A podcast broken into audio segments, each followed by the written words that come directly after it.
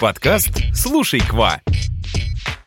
Всем bonjour, bonjour! Это новый выпуск нашего подкаста. В этом подкасте мы не будем пересказывать грамматические правила, учить диалоги, потому что... Потому что здесь мы будем bavarder, болтать о тонкостях французского языка, культуре Франции и о том, как изучать иностранный язык системно и без выгорания. Меня зовут Кристина, я преподаватель французского языка. А меня зовут Лера, я тоже преподаю французский, а еще мы вместе основали онлайн-школу Эколь Кваква. Сегодня наш выпуск будет посвящен страхам, которые возникают у новичков и которые не дают приступить к изучению языка, даже начать. И, к сожалению, очень многие с этими страхами сталкиваются и совершенно никак не продвигаются вперед. Начнем мы с первого страха, который называется неспособность к языкам. Лер, были ли у тебя такие ученики, которые считали, что я не способен к языкам, у меня нет этого таланта. Да, да, у меня были такие ученики, и, если честно, со взрослыми а, учениками, которые так говорили, я не столкнулась, а вот с учениками младших классов, когда я, в принципе, начинала свою педагогическую практику, да, я столкнулась, когда ребенок мне говорил, ой, я совершенно не понимаю, как это все устроено, вот я хорошо понимаю, как в математике примеры считать, ну и таким образом он, он выражал, что, ну, у меня совершенно нет никаких способностей способностей, чтобы говорить на иностранном языке. Да, но на самом деле, как показали многие исследования, такой способности и неспособности не существует. Конечно, мы не говорим про какие-то серьезные, прям клинические случаи, когда есть а, расстройство речи подтвержденные, либо есть сильные проблемы с памятью. Если в целом у вас все в порядке с памятью, с речью, значит вы способны выучить любой иностранный язык. И главное здесь ваше отношение к процессу изучения. Да, я абсолютно здесь согласна с тобой. Следующий страх, он связан с возрастом,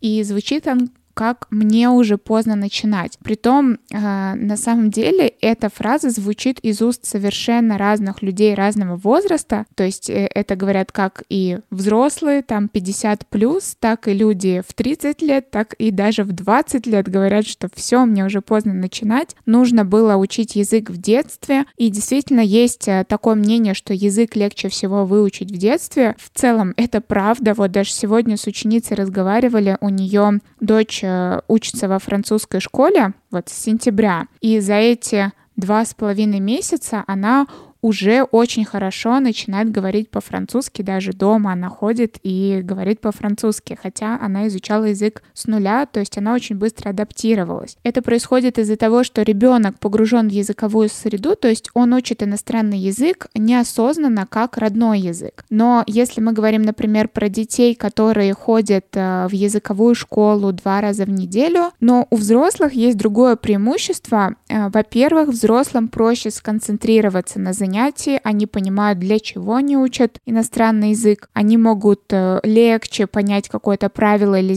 языковое явление, потому что они сравнивают с родным языком, и вот этот опыт в родном языке помогает лучше понять иностранный язык. В данный момент я работаю только со взрослыми учениками, и у меня есть две ученицы, которые работают в компаниях, где нужно разговаривать на французском языке, и они понимают, что им нужно говорить на иностранном языке, в нашем случае на французском, и они понимают, что нужно идти к этой цели, нужно сдать экзамен, потому что это понадобится им обязательно на работе. Поэтому если у вас когда-то был такой страх, что вам уже поздно начинать, нужно было учить в детстве, отбрасывайте все сомнения, потому что в любом возрасте вполне реально начать и выучить язык до очень хорошего уровня. Еще раз повторю, что главное это ваше отношение к этому и системность. Следующий страх связан с тем, что изучение иностранного языка занимает много времени. Э, это происходит из-за того, что мы привыкли, что мы учим язык в какой-то строгой форме, вот ассоциация сразу со школой, да, то есть мы приходим приходим, нам дают какие-то учебники, и мы читаем правила, читаем тексты, переводим.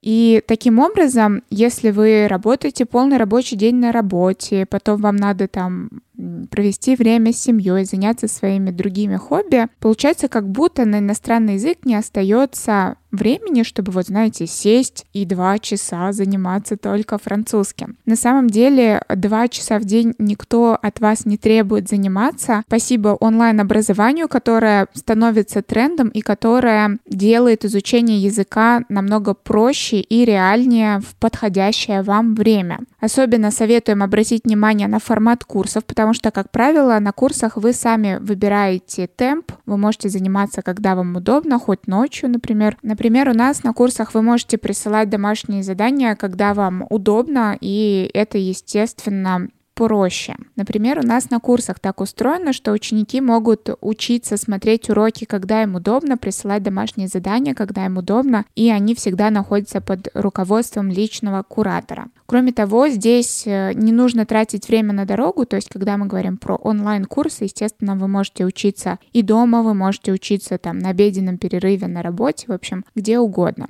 И в то же время преподаватель всегда рядом, и он вас может направлять и подсказывать вам. Знаешь, еще здесь хочу добавить, что так как э, онлайн позволяет нам учиться с абсолютно любым преподавателем, который живет в другой стране, на другом континенте, и вы можете найти такого преподавателя, а, у которого будет время идеально подходить э, к вашему. То есть, например, вы можете заниматься только рано утром, ну, пожалуйста, найдите какого-нибудь преподавателя с Дальнего Востока, который живет там, и вы можете в интернете найти бесконечное количество анкет, да, с предложением своих услуг. Но главное, да, когда мы говорим про изучение иностранного языка, да, конечно, онлайн-образование — это тренд, и сейчас не нужно заниматься два часа подряд, но, с другой стороны, важно понимать, что нужно обязательно прилагать усилия, Время нужно тратить на изучение иностранного языка, иначе знаний так и не будет. Да, конечно, здесь, э, естественно, процесс становится проще и легче, но никто с вас не снимает ответственности да, за результат, за то, что все равно нужно выделить время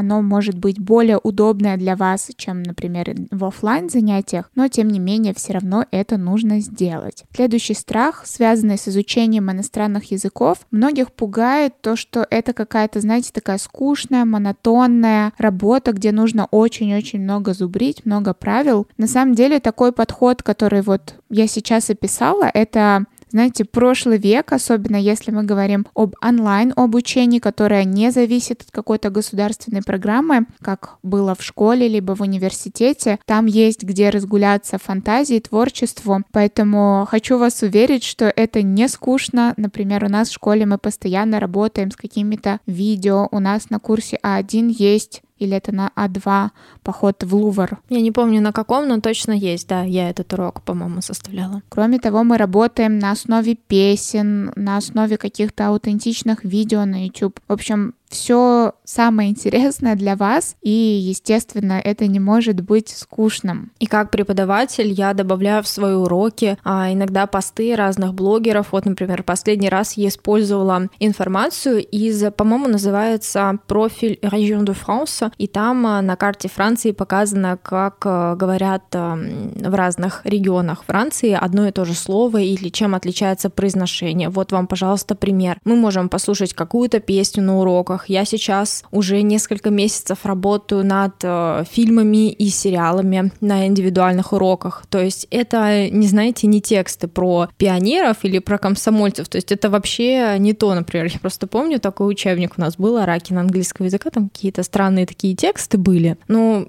Сейчас обучение строится совершенно по-другому. И последний страх, на котором сегодня хотелось бы остановиться. Многие боятся даже приступить к изучению языка, потому что заранее знают, что язык невозможно выучить. Либо в целом возможно, но это очень-очень долго. А, в целом я не буду вас разуверять в этом, это правда, язык изучается долго, долго идти до какого-то высокого уровня, но здесь еще важно правильно ставить себе цель, какую-то достижимую и объятную, так скажем, в обозримом будущем. То есть, например, если вы решите, что вы хотите свободно говорить на французском языке, без ошибок, без акцента, и то есть это настолько нереалистичная какая-то цель, она непонятно когда исполнится, потому что даже носители говорят с ошибками, и акцент вообще такое понятие очень относительное, потому что люди разных стран говорят на французском по-разному, это нормально. И таким образом, когда вы ставите нереалистичную цель, вы начинаете учить и не понимаете, почему вот я прикладываю усилия, но через полгода я все еще не говорю свободно, я все еще делаю ошибки. То есть вы начинаете себя корить, это